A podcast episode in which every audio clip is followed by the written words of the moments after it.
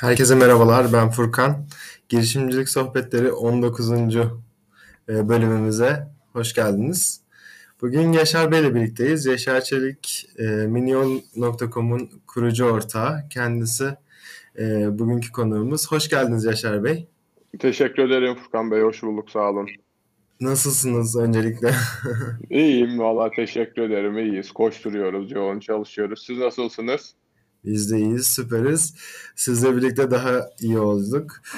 Hoş geldiniz yayınımıza. Şimdi öncelikle isterseniz sizi tanıyarak başlayalım Meşer Bey. Sonrasında ufaktan bir miniyol.com'u tanıtabilirseniz seviniriz. Tabii ki. Ee, ismim Yaşar Çelik. Esasen Kayseriliyim. Ee, öğrencilik hayatım yine Kayseri'de geçti. Erciyes Üniversitesi'nden mezun oldum. Ee, üniversitede okurken eş zamanlı olarak e, aile şirketi olarak Biletal.com'u kurmuştuk. E, Biletal.com'u 2006 yılında kurduk ve 2006'dan 2021'e kadar e, öğrencilik hayatımda başlayan ve sonra da iş hayatımda aktif devam ettiğim e, kurum olan Biletal.com'da uzun süre yöneticilik yaptım ve 2021 yılının Temmuz ayında Biletal.com'dan e, %100 exit yaptık. Bu Anadolu'nun ilk teknoloji exit'iydi esasen. Biletal.com'u biz Kayseri'de kurmuştuk. Tüm ekibimiz Kayseri'deydi. Ee, yine 2017 yılında Biletal'a %20 bir e, finansal yatırımcı almıştık. Bu da yine Anadolu'nun ilk teknoloji yatırımıydı esasen. Ve ilkleri gerçekleştirerek devam ettiğimiz ilk girişimimiz Biletal.com olmuştu. Ardından e, tabii işte girişimciliğin ruhunda var galiba bu. Biletal.com'daki işlerimiz devam ederken e, böyle farklı mecralarda, farklı işlerde sürekli radarımızdaydı. E, bunlardan bir tanesi de online araç kiralama sektörüydü. Biletal'da exit sürecinin sonuna doğru yaklaşırken artık bu radarımızdaki işlerden birine daha fazla vakit ayırabileceğimizi ve yoğunlaşabileceğimizi düşündük.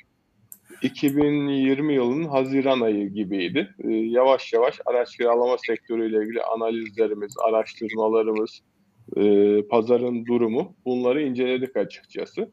Ve 2020 Ekim ayında da Mini Yol.com'u kurduk. Mini Yol.com tam bugünlerde de e, bir yaşını yeni doldurdu açıkçası. E, kuruluşumuzun ardından e, 2021 yıl başı gibi e, ekibimizi oluşturmaya başladık. E, şu anda 15 kişilik bir ekibe sahip oldum Miniyol. E, son derece e, işinde uzman ve profesyonel arkadaşların olduğu bir ekibe sahibiz. E, ve son derece hızlı şekilde e, projeye odaklandık. Her geçen gün çalışmaya, işi büyütmeye devam ediyoruz. E, mini yol.com ne derseniz tabii birazcık oraya da deneyecek olursak başta. E, mini yol.com biz araç kiralamanın yeni yolu olarak adlandırıyoruz. E, mini yol.com yeni nesil bir araç kiralama platformu. E, onlarca araç kiralama firmasının binlerce aracını e, çok basit, sade, minimal arayüzlerle kıyaslayıp size en uygun olan aracı kiralayabileceğiniz bir platform oldu. Evet. Çok güzel. Sizin de dediğiniz gibi aslında e, birçok uygulama var. Bu minyon.com nasıl bir farklılık öneriyor? E, şu, yani hani diğerlerinden öne çıkaracak özelliği nedir acaba? Şöyle, e, esasında baktığınızda araç kiralama sektöründe irili ufaklı hem birçok araç kiralama firması var yani 10 aracı olan firma da var, 5000 aracı olan firma da var. Bu firmaların sunduğu online hizmetler var. Tabii bunun yanında e, mini yolun benzeri e, broker diye adlandırdığımız araç kiralama platformları da var.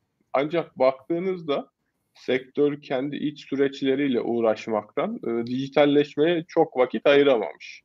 E, bu sebeple de e, biz açıkçası başlangıçta teknolojimizde çok iddialıyız e, platformumuzun e, altyapısı, güvenliği, kalitesi, hızı bunlar bizim iddialı olduğumuz ve sektördeki rakiplerimizden ayrıştığımız en temel noktamız. Bunun yanı sıra mini yola baktığınızda e, çok böyle kullanıcı dostu bir UI ve UX'e sahibiz. E, çünkü biz son derece basit, son derece kullanışlı arayüzlerle hizmet vermeye çalışıyoruz. E, baktığınızda siz mini yolda sadece 3 adımda işlemi tamamlıyorsunuz e, ve işlemlerinizi yapma esnasında sizi rahatsız eden herhangi işte pop-up'lar, zaman sayaçları, oradan buradan çıkan reklamlar gibi bir şeyler asla yok. Ee, bizi ayıran ikinci özelliğimiz de bu. Ee, fakat esas farklı olduğumuz noktalardan bir tanesi mini yolda mini ödeme adını verdiğimiz e, ve Türkiye'de araç kiralama sektöründe ilk defa uygulanan bir ödeme modelimiz var. Bugün siz herhangi bir yerden araç kiralamak istediğinizde örnek veriyorum bir ay sonrasına 1000 TL'lik bir rezervasyon yapacaksınız. 1000 TL'nin tamamını şimdiden ödemeniz gerekiyor. Ama mini yolda biz işte diyoruz ki mini yolda her şey minimal, mini yolda her şey minicik diyoruz açıkçası. Ama mini yolda bir ay sonrasında 1000 TL'lik bir araç kiralayacaksanız şimdi sadece 100 ya da 150 TL'sini ödüyorsunuz. Geriye kalan bedeli aracınızı teslim alırken ödüyorsunuz. Bu da dolayısıyla kullanıcılar için ciddi bir avantaj oluyor. Çünkü e, günler öncesinden bu bedeli ödemektense aracı teslim almaya gittiğinde bu bedeli ödemek kullanıcılarımıza çok cazip geliyor. Yine bir diğer farklılığımız aslında birçok farklılığımız var gerçekten anlatınca e, biz de her sefer böyle hayret ediyoruz.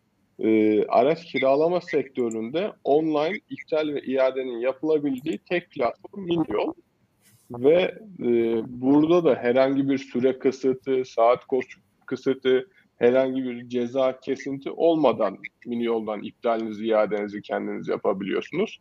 Yani üç adımda aracınızı kiralarken tek bir adımda, tek bir tuşla ürününüzü siz iptal edebiliyorsunuz. E, bu da yine sektörde ilk olan bir özelliği mini yolun. Gerçekten güzel avantajları varmış. Yani bir şirketim olsa neden değerlendirmeyeyim? Ama peki bu sizin... Tabii ya, çok pardon Furkan Bey. Unutuyoruz aklıma geldikçe ben yine araya gidiyorum. Tabii tabii buyurun. Kusura bakmayın. Mesela başka bir özelliğimiz yine kullanıcılara fayda sağladığımız mini yolda yaptığınız her alışverişte e, koşulsuz şartsız %5 puan veriyoruz mini yol üyelerine. Böyle e, herhangi bir şey olmadan yani dolaylı e, puandır, şudur, budur işte farklı çarpanların olmadığı 100 lirada 5 lirayı biz direkt kullanıcımıza veriyoruz ve hemen bir sonraki alışverişte bunu kullanabiliyor. Ee, bu da gerçekten yani bir kiralama yapanın da 100 kiralama yapanın da indirimden faydalanabildiği, herhangi bir laf kargaşası, algı yanıltmasının olmadığı e, direkt fayda modeli Miniyol'un. Evet süper gerçekten. yani en azından müşterilere daha fazla seçenek sunuyoruz. Ee, daha avantajlı fiyatlar veya daha avantajlı evet. geri dönüşler oluyor. Peki e, şu an girişiminiz başladı, mini yolu kurdunuz. E, ne gibi sıkıntılarla karşılaştınız? Yani süreçte e, herhangi bir zorlukla karşılaştınız mı? Ya yani, tabii ki zaten bir girişimcinin, evet, bir girişimcinin e, böyle hakikaten en zor yapacağı iş birçok zorlukla mücadele etmek açıkçası. Ee, evet. Zorluğun olmadığı, sıkıntının olmadığı hiçbir girişim yoktur zannedersem. Bu sebeple de girişimci yani genelde işte sorduğunda arkadaşlar ya bir girişimci neye dikkat etmeli dendiğinde gerçekten girişimcinin en önemli özelliği bence sabırlı ve azimli olması. Çünkü zorluk hiç bitmiyor. Ee, en baştan başlamak gerekirse siz şirketinizi kurma aşamasında e, çok fazla bürokratik işlemle uğraşmak zorunda kalıyorsunuz. Bir dünya yasal işlemler, yasal onaylar, işte resmi prosedürler vesaire. Tamam oldu ben şimdi başladım diyorsunuz. Bu sefer ha pazara yeni girmişsiniz. İster sermayeniz olsun ister olmasın. Pazarda önce içeriye ürün koyabilmek için tedarikçilerinize kendinizi kabullendirebilmeniz, onları ikna edebilmeniz ve onlarla e, çalışabilmeye başlamanız ikinci adım oluyor işin. Onu sağlıyorsunuz. Ardından tabii bir ekibiniz olması lazım. Birlikte çalışacağınız iyi bir ekip olması lazım. Ekibiniz olmadan istediğiniz kadar sermayeniz olsun, istediğiniz kadar iyi fikriniz olsun. Yine bir işe yaramıyor. Dolayısıyla iyi bir ekip kurmak zorundasınız. Sizin şartlarınız ne kadar zor ya da ne kadar kötü olursa olsun ekibinize her zaman en iyi şartları sunmalısınız ve onları her zaman motive etmelisiniz. Ee, böyle bunların hepsini açtınız, sisteminizi ayağa kaldırdınız, işinizi kurdunuz. Bu sefer müşteriye ihtiyacınız var. Müşteri beklentileri artık hepimizin müşteri olarak bizim de öyle açıkçası. Beklentilerimiz o kadar yükseldi ki, o kadar zor mutlu oluyoruz ki verilen hizmetlerden. Gerçekten kusursuz ve mükemmel hizmet vermek zorundasınız ki kullanıcılar, müşteriler sizi tercih etmeye devam etsin. Böyle bir bakıyorsunuz bunların hepsiyle uğraşırken ya ben bir girişim kurdum, ben ne yapıyorum diyorsunuz. Ama o kadar fazla şeyle uğraşmak zorunda ki bir girişimci. Birçok alanı aynı anda düşünebilmeli, organize edebilmeli ve koordine edebilmeli. Ve hepsinden önemlisi bunda sürekliliği sağlayabilmeli. Dolayısıyla çok yönlü düşünebilmeli bir girişimci ve her yerine işinin hakim olabilmeli açıkçası. İşte bunların da hepsini yaparken insan ister istemez bazen yoruluyor, bazen sıkılıyor, bazen ben neredeyim, ne yapıyorum diyor. Onun için de hem işine olan inancı hem azmi hem sabrı orada devreye giriyor açıkçası. İsterseniz biraz da detaylandıralım Yaşar Bey. Yani hani e, siz genel olarak bahsettiniz e, böyle girişimcilerimize örnek olması açısından mesela ekip kurarken bir zorluk yaşadınız mı? Ekibinizi motive etmekle ilgili bahsettiniz zorluk olabileceğinden. E, bu konuda zorlukları nasıl aştınız? Biraz detaylandırabilir miyiz?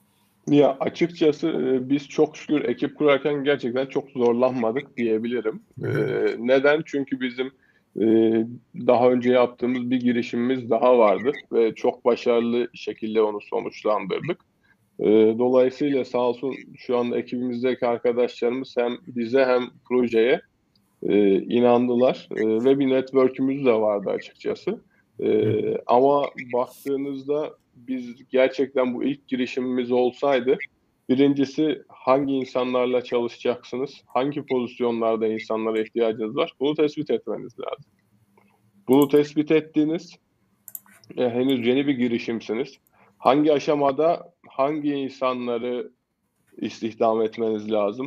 Buna iyi karar verebilmeniz lazım. Çünkü e, örnek veriyorum X departmanındaki bir kişiyi işe almakta belki çok geç kalmış olabilirsiniz. E, belki çok erken davranırsınız. Sizin iş ortamınız o kişiye yeterli motivasyonu sağlamaz, yeterli faydayı sağlamaz. Bu sefer e, birlikte çalışmanız çok zor hale gelebilir. Dolayısıyla e, bütün bu koşulları sağlamanız gerekir. Bizim tarafta şöyle oldu. Miniol pandemide doğan bir şirket oldu açıkçası. Çok yaşayın. Sağ olun, teşekkür ederim. E, pandemide doğan bir şirket oldu Miniol. Tam işte 2020'nin Ekim-Kasım ayları böyle pandeminin yoğun olduğu zamanlar. E, bizim ekibimizdeki ilk arkadaşımızı işte Ocak ayı gibi falan ekibe dahil ettik ve e, tamamen hepimiz home office çalışıyorduk. E, ona rağmen e, sağ olsun ekipteki arkadaşlarımız da işe ve projeye çok inandılar. Biz de inandık. Yani neredeyse e, uzun bir süre ofis ortamında bir araya çok nadiren gelerek e, projeyi 5 ay gibi bir kısa 5-6 ay gibi bir sürede hayata geçirdik. E, buradaki en önemli etken bence hem bizim hem ekibin işe inanması oldu. Yani dolayısıyla en başa gelirsek e, hem size hem işe inanan insanlarla bir arada olmak bence en önemli noktasıydı bu işin. Evet süper bir tavsiye.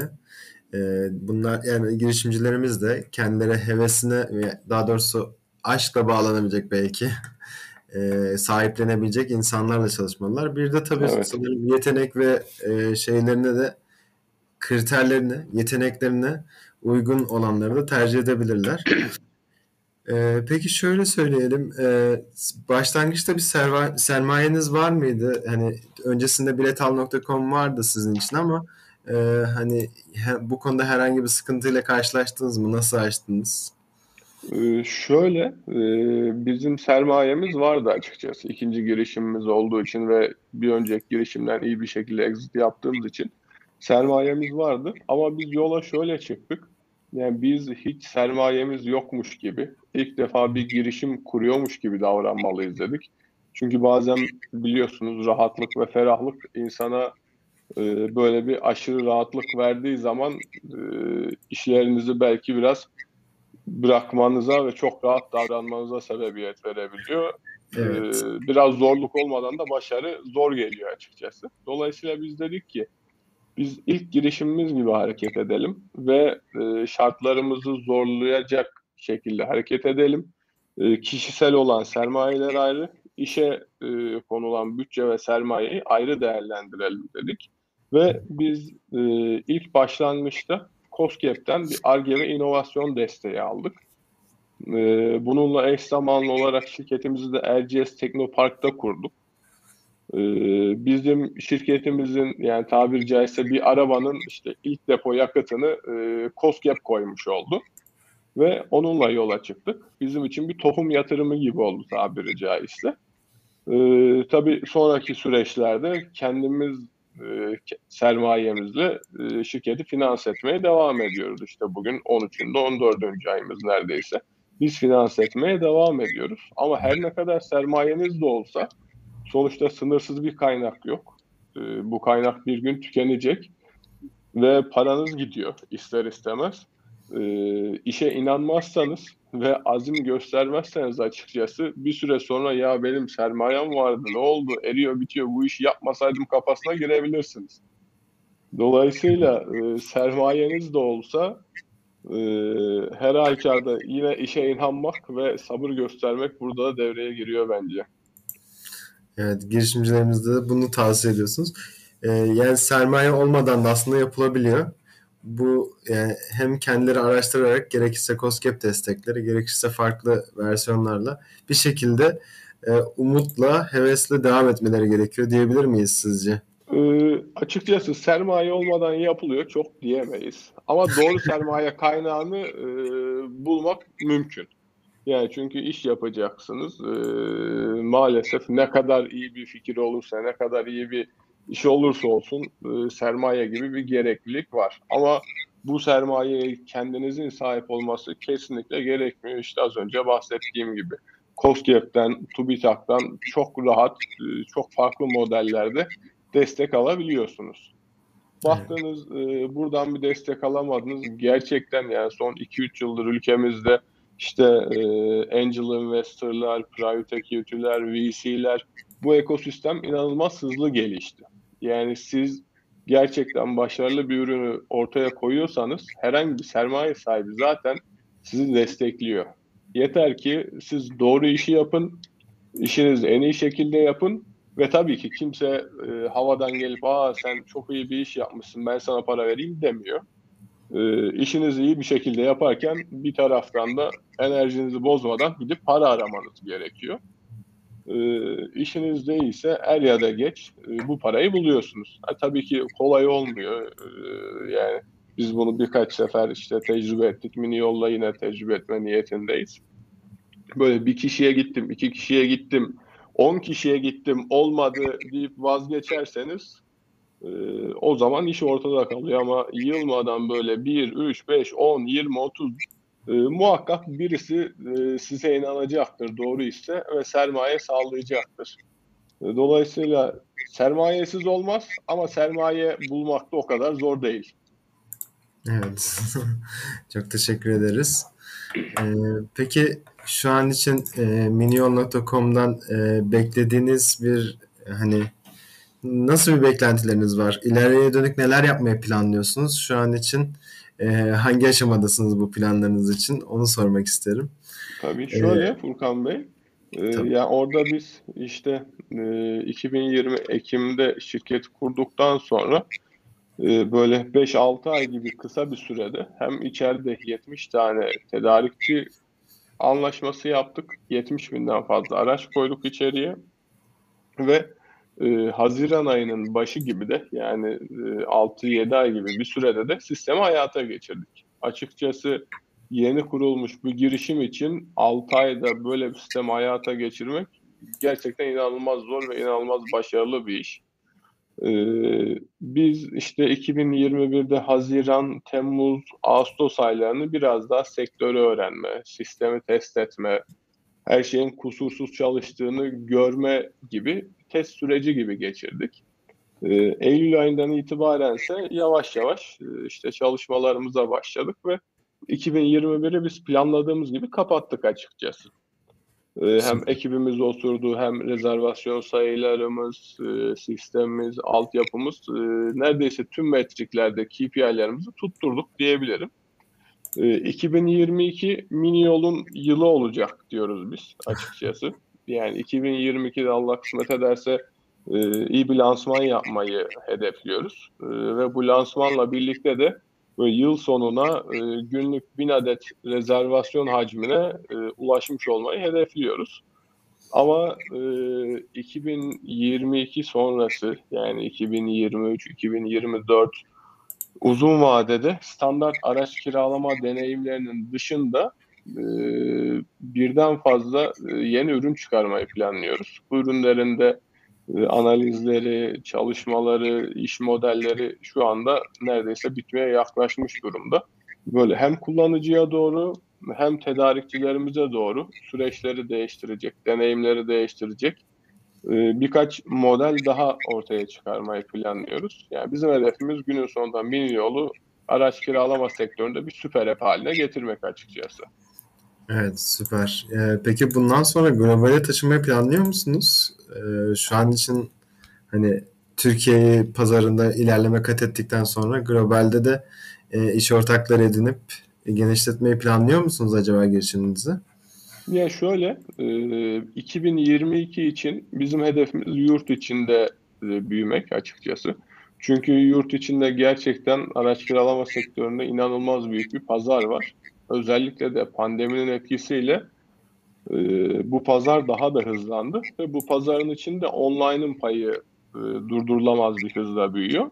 Dolayısıyla bizim öncelikli hedefimiz 2022'de e, yurt içi pazarına odaklanmak. Ama tabii ki e, 23, 24, 25 buralarda da e, yurt dışına açılmayı planlıyoruz. E, şu anda da esasen baktığınızda e, yurt dışından biz rezervasyon alıyoruz. Hiçbir çalışma yapmamıza rağmen, yapmamamıza rağmen. Yani özellikle yaz döneminde gurbetçilerden e, işlemler, rezervasyonları aldık. E, şu anda yurt dışından Türkiye'ye gelen e, kullanıcılardan rezervasyonlar alıyoruz.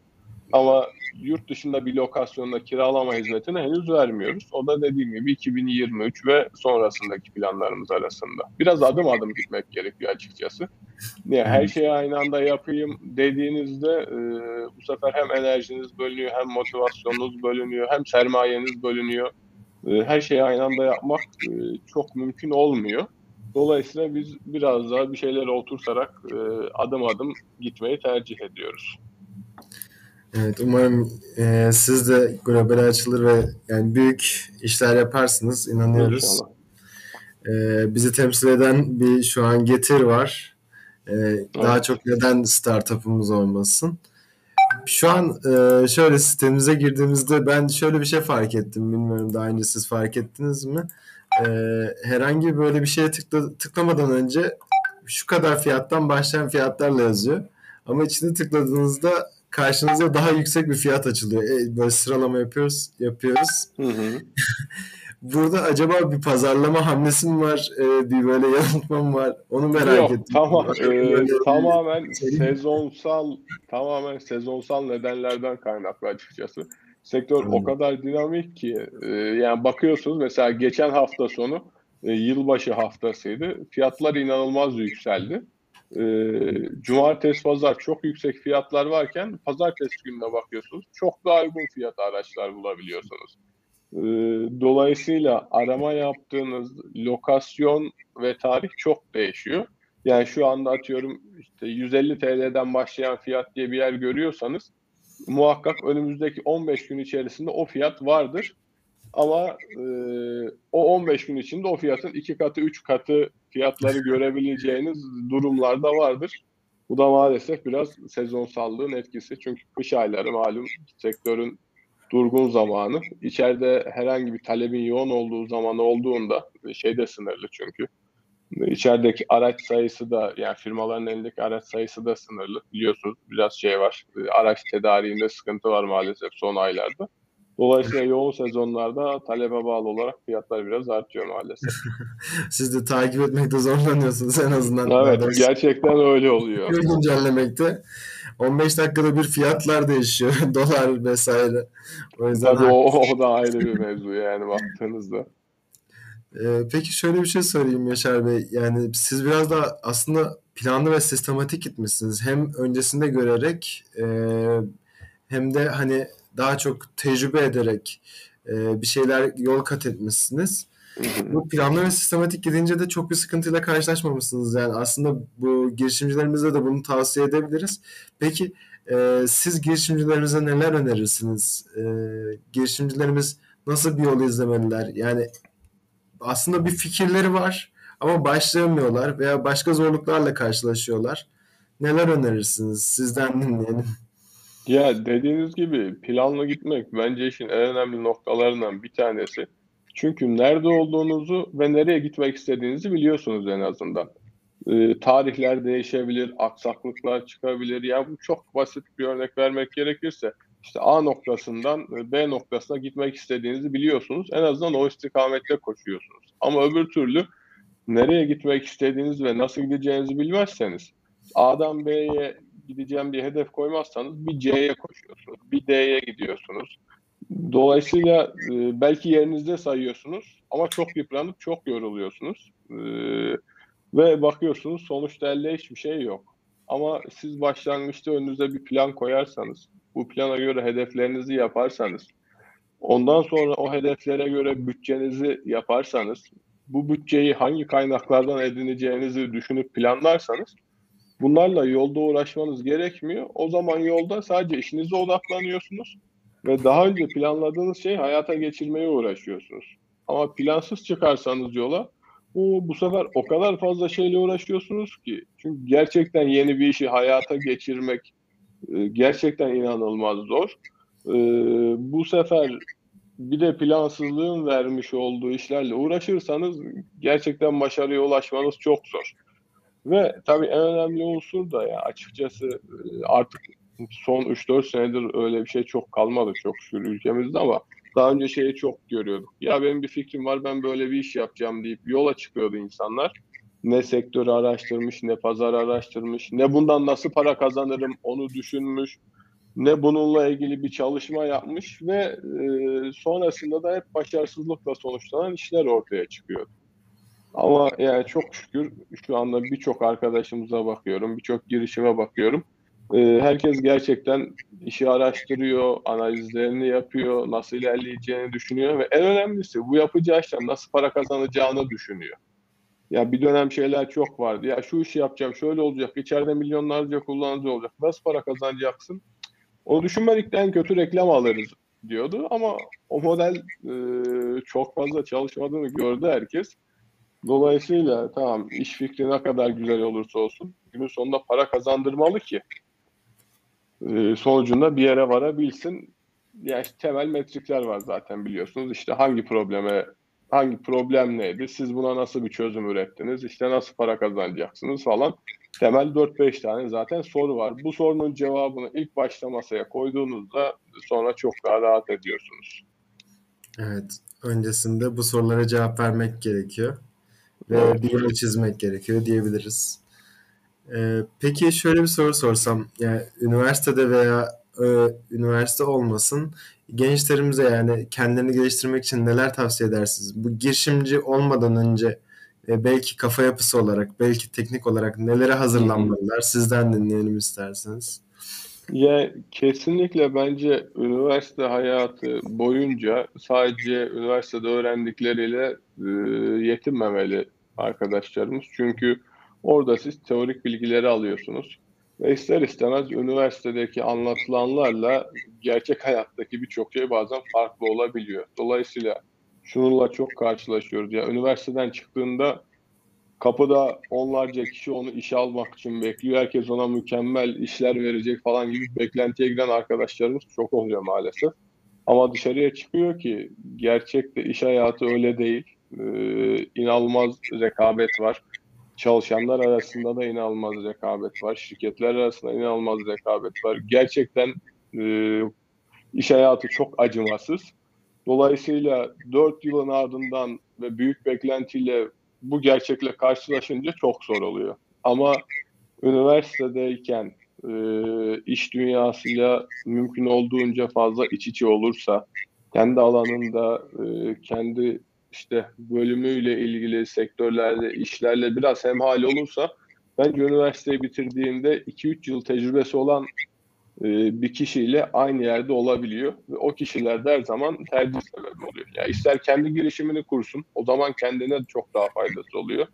İsterse gitsin profesyonel olarak bir yerde e, çalışsın. O zaman da rakip adaylarından bir adım daha önde oluyor. Yani en basiti aslında bizim staj diye e, bir şeyimiz var üniversitelerimizde ama birçoğumuz doğru düzgün gerçek staj yapmıyoruz. Bir hafta on gün gidiyoruz işte naylon staj yapılıyor vesaire. Hakikaten böyle bu staj mantığı hakkıyla yani her sene yazın ikişer üçer ay hakkıyla yapılsa okul bittiğinde bambaşka yerde olacak insanlar. Ben biraz şeye benzetiyorum. Ya işte tıpta biliyorsunuz belli bir süre okuyorsunuz sonra belli bir süre gidiyorsunuz hastanede çalışıyorsunuz vesaire ki pratiği de alsın. Yani keşke diyorum tüm bölümlerde benzer bir mantık olsa da işte 4 senelik mühendislik fakültesinin 5. senesi de olsun. Yani çünkü bir sene bir şey kaybettirmiyor o yaştaki insana. Ve o bir seneyi bir daha bulamıyorsunuz. 5. senede gitse gerçekten bir yerde çalışsa ve sonra mezun olabilse. Çünkü siz öğrenciyken hayatın size verdiği e, yüklerle okul bittikten sonraki işte sorumluluklar e, biraz da ülkedeki yani gelenek göreneklerimizden oluşmuş şeyler var. Okul bitti hadi şunu mu yapacaksın bunu mu yapacaksın falan. Ama öğrenciyken bunları öğrenmeye, kendini geliştirmeye insanın çok daha fazla vakti oluyor.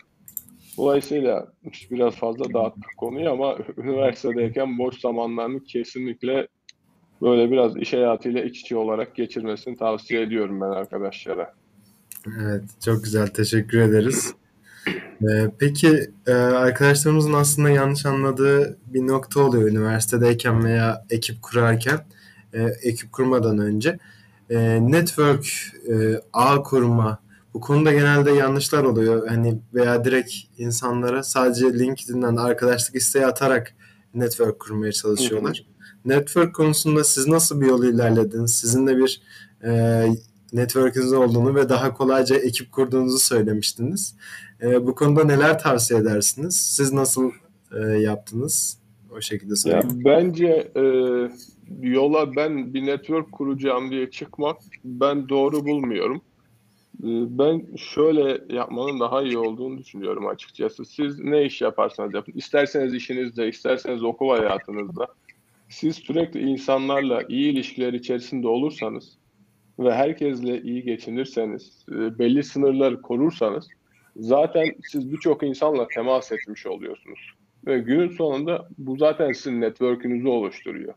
Ama e, ya ben network oluşturacağım işte X kişiden şöyle bir çıkarım olabilir, Y kişiyi şurada kullanırım falan diye yola çıkarsanız zaten o olmuyor. Çünkü ilişki doğal oluşmadığı için e, uzun vadede de sürdüremiyorsunuz. O zaman sadece bir çıkar ilişkisine dönüşüyor ve karşıdaki kişi de bunu çok rahat hissediyor ve uzun dönemde e, hiçbir fayda sağlamıyor. Ya da başka bir açıdan ya benim işte e, X kişisiyle işim kalmadı artık. Bu adamın ne telefonuna bakarım ne mesajına dönerim. Ya boş ver bunu terslesem de olur derseniz e, o adam bir yerde sizin karşınıza tekrardan çıkıyor. Ve o sizin yaptığınız davranış e, size bambaşka şekilde dönüyor. Dolayısıyla sadece çıkar ilişkisi üzerine sadece network oluşturayım diye yola çıkmak kesinlikle doğru değil ama işin temelinde iyi insan ilişkilerim olsun ve gerçekten herkese belli sınırlar çerçevesinde davranayım derseniz zaten doğal bir network oluşuyor ve bu uzun dönemde sürdürülebilir oluyor açıkçası. Ha bir taraftan da yani bence e, yeni bir girişime başlayan kişi için de şu anda LinkedIn çok iyi bir fırsat. Ya bundan 5 sene önce Türkiye'de LinkedIn falan doğru düzgün bilinmiyordu. Doğru düzgün kullanan yoktu. Ama bugün gerçekten yani çok büyük kurumsal yapılardan tutun da girişimlerdeki çalışan kişilerin de girişimcilerin de hepsinin LinkedIn hesabı var. Ve LinkedIn'den e, birçok kişiye çok rahat erişebiliyorsunuz. Biz de mesela bunu yaptık yani. E, mini yolu kurarken ben evde karantinadaydım Covid döneminde. ve ilk tedarikçilerimize LinkedIn üzerinden ulaştık. Yani bizim araç kiralama sektöründe bir şeyimiz yoktu. Network'ümüz, ağımız yoktu. Ama tabii 50 kişiye yazdık, 5 tanesi döndü. İkinci de 30 kişiye yazdık, 10 tanesi döndü falan.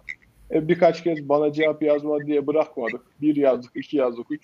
Bu sefer karşıdaki kişiye başımdan gitsin diye de cevap vermiş olabilir. Hakikaten bir şey var diye de cevap vermiş olabilir.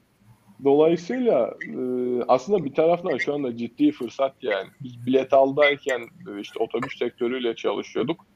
81 ildeki otobüs firmalarını gidip tek tek ziyaret etmekten başka şansımız yoktu tedarikçi oluşturmak için. Ama mini yolda pandemi döneminde LinkedIn üzerinden birçok kontak kurarak e, hem bizim hem ekipteki tedarik zincirindeki arkadaşlarımızın e, hiç yüz yüze görüşmeden anlaştığı e, o kadar fazla tedarikçimiz var ki hatta neredeyse yani 70 tedarikçimizin 60-65'i ile uzaktan işte bir şekilde online iletişim kurarak anlaştık diyebilirim. O süper. Aslında LinkedIn'de faydalı ee, ama bunu da doğru kullanmak lazım tabii. Tabii yani. İnsanları rahatsız etmemek. Az önce söylediğim her, her mecranın evet. Her mecranın kendine özel e, yazılı olmayan etik kuralları var tabii ona dikkat etmek lazım. Doğru kullanmak lazım. Evet. Ee, ben şeye değinmek istiyorum bir de e, sizin için de bir mahsur yoksa biletal.com'la e, rakip firmaları vardı. E, siz hı hı. bu aslında rakip e, kıyaslamasını gördünüz daha önce e, bu firmada. E, yani bir rakiplerle baş edebilmek için e, nasıl bir yol izlenmeli veya nasıl yani neler yapmalıyız onu sorabilirim girişimcilerimiz için. Pazarda birçok e, benzer ürün olup e, rakiplerden ön plana çıkmak isteyen girişimcilerimiz vardır muhakkak. Bu konuda neler söylemek istersiniz? Ee, yani keşke yapabilsek, rakipler bir arada ve seviyeli şekilde çalışabilse ve pazar birlikte büyüse. Çünkü gerçekten yani Türkiye'deki her sektör bence birden fazla kişinin e, fazlaca gelir elde edebileceği büyüklükte. Bizim online bilet pazarı da öyleydi ve günün sonunda bir rakibimize sattık. Çok ciddi rekabet ediyorduk. Ama bir masanın etrafında da çok rahat oturup bir şeyleri konuşabildik. Online araç sektöründe de çok fazla rakibimiz var. Birkaç rakibimizle biz bunu tecrübe ettik çok yeni girişim olmamıza rağmen. Beraber iş yapalım dediğimizde korkan, e, önce tamam deyip sonra ya bir dakika bunlar büyürse başımıza e, büyük rakip olur diyen kişilerle karşılaştık. E, ama önemli olan şu bence biz yeni kurulmuş bir girişimiz. ya biz rakibimize göre çok gerideyiz, onlar çok satıyor, biz az satıyoruz kafasına girerseniz e, kesin kafayı yersiniz. E, siz kendi yaptığınız işe odaklanırsanız ve ben elimden gelen en iyisini yapayım derseniz o sizi başarıya götürmede bir yol oluyor. Ama ikinci tarafta rakiplerin önüne geçmek için bir, daha iyi hizmet vereceksiniz ve kullanıcılar bunu gördükçe zaten uzun vadede, bu kısa vadede olmuyor tabii. Bir gün, iki gün, bir yıl olmuyor. Yani siz bir yıl, iki yıl, üç yıl kusursuz hizmet vermeye devam ederseniz kullanıcı bunu fark ediyor ve karşılığını alıyorsunuz. İkincisi teknolojiniz çok iyi olmalı ve gerçekten sürdürülebilir şekilde geliştirmelisiniz. Ki rekabetin gerisinde kalmayın. Yani bir teknoloji gelişiyor, iki rakipler hiç boş durmuyor. Gerçekten yani online işlerde e, hız en önemli unsuru olur rekabette. E, işin en temelinde de sizin niyetiniz kötü olmazsa açıkçası. E, yani rakibi batırmak değil, kendi işinizi büyütmek hedefiniz olursa bence bu da başarıyı kendiliğinden getiriyor. Teşekkür ederiz. Gerçekten güzel bir sohbet oldu. Ee, peki e, şu ana kadar değinemediğimiz ama sizin girişimcilerimize önermek istediğiniz farklı bir konu var mı acaba? Siz neler önermek istersiniz? Ee, yani benim aslında genel olarak söylediklerimizi özetleyeceğiz. Çok farklı bir şey yok söyleyeceğim ama birincisi e, söylediklerimizden farklı olarak yaptıkları ürün ya çok katma değerli ya da niş bir ürün olmalı ya da gerçekten bence geniş kitlelere hitap eden ürünler yapılmalı. E, çünkü çok dar ve çok niş bir pazara hitap etmek gerçekten zor. Ama siz çok daha geniş kitlelerin kullanacağı işler yaparsanız e, başarıya ve müşteriye ulaşmanız o kadar kolay oluyor. İkincisi e, yaptığınız işin fikrin arkasını gerçekten doğru ürün ve doğru içerikle iyi desteklemeniz gerekiyor ki e, müşteriler, kullanıcılar uzun vadede memnun olsun. Siz e, bir iş yaptınız, milyonlarca kullanıcıyı getirdiniz. İçeride bir ürün yoksa hiçbir işe yaramıyor. Tam tersi çok iyi bir ürününüz var, kullanıcı çekemediniz. Bu da hiçbir işe yaramıyor. Dolayısıyla aslında yani bir girişimi insan vücuduna benzetebiliriz ya da bir şirketin ekibini insan vücuduna benzetebiliriz. İşte bir şirketin operasyonu insanın insanın e, elleri belki. İşte bir şirketin e, pazarlaması bir insanın ayakları. İşte bir insanın beyni bir şirketin belki yazılımı. E, ama bir insanın kalbi de bir şirketin finansı belki. Yani finans parayı vermezse, pazarlama doğru müşteri içeriye getirmezse, yönetici doğru şekilde bunları koordine etmezse, sistem doğru çalışmazsa hiçbirinin bir manası yok. Dolayısıyla hiçbir birimin ya da ekibin bence birbirinden farklılığı ya da üstünlüğü yok. Herhangi bir biriminiz eksik olursa işte bir parmağınız eksik olsun Allah korusun. Yani bir gömleğinizin düğmesini düğmelerken zorlanıyorsunuz. Bence bir şirkette de e, her şeyi böyle görmeliyiz ve tüm birimlerin önemli olduğunu hem ekipler arası hem yöneticiler hem girişimciler bunun farkında olarak hareket etmeli. Evet, çok teşekkür ederiz. Verdiğiniz bilgiler için, paylaştığınız tecrübeler için. Ben teşekkür ederim. Keyifli bir yayındı.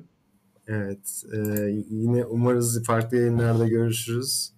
E, son olarak bize şu an için bugün e, sezon sonuna aslında e, sizi davet edebildik. Hmm. Bu son haftamız. Sezon sezon sonunda da çok heyecanlıyız. Umarız daha nice sezonlarda, daha nice e, zamanlarda sizi ve misafirlerimizi ağırlarız. E, buradan izleyenlere de e, haber vermiş olalım. Yarın son yayınımız. Onları da kaçırmasınlar. Yine o zaman görüşmek üzere Yaşar Bey. Çok teşekkür görüşmek ederim. Görüşmek üzere Furkan Bey. Ben teşekkür ederim. Ee, yine görüşürüz inşallah. Sağ olun siz de. Kolay gelsin. İyi akşamlar. İyi akşamlar.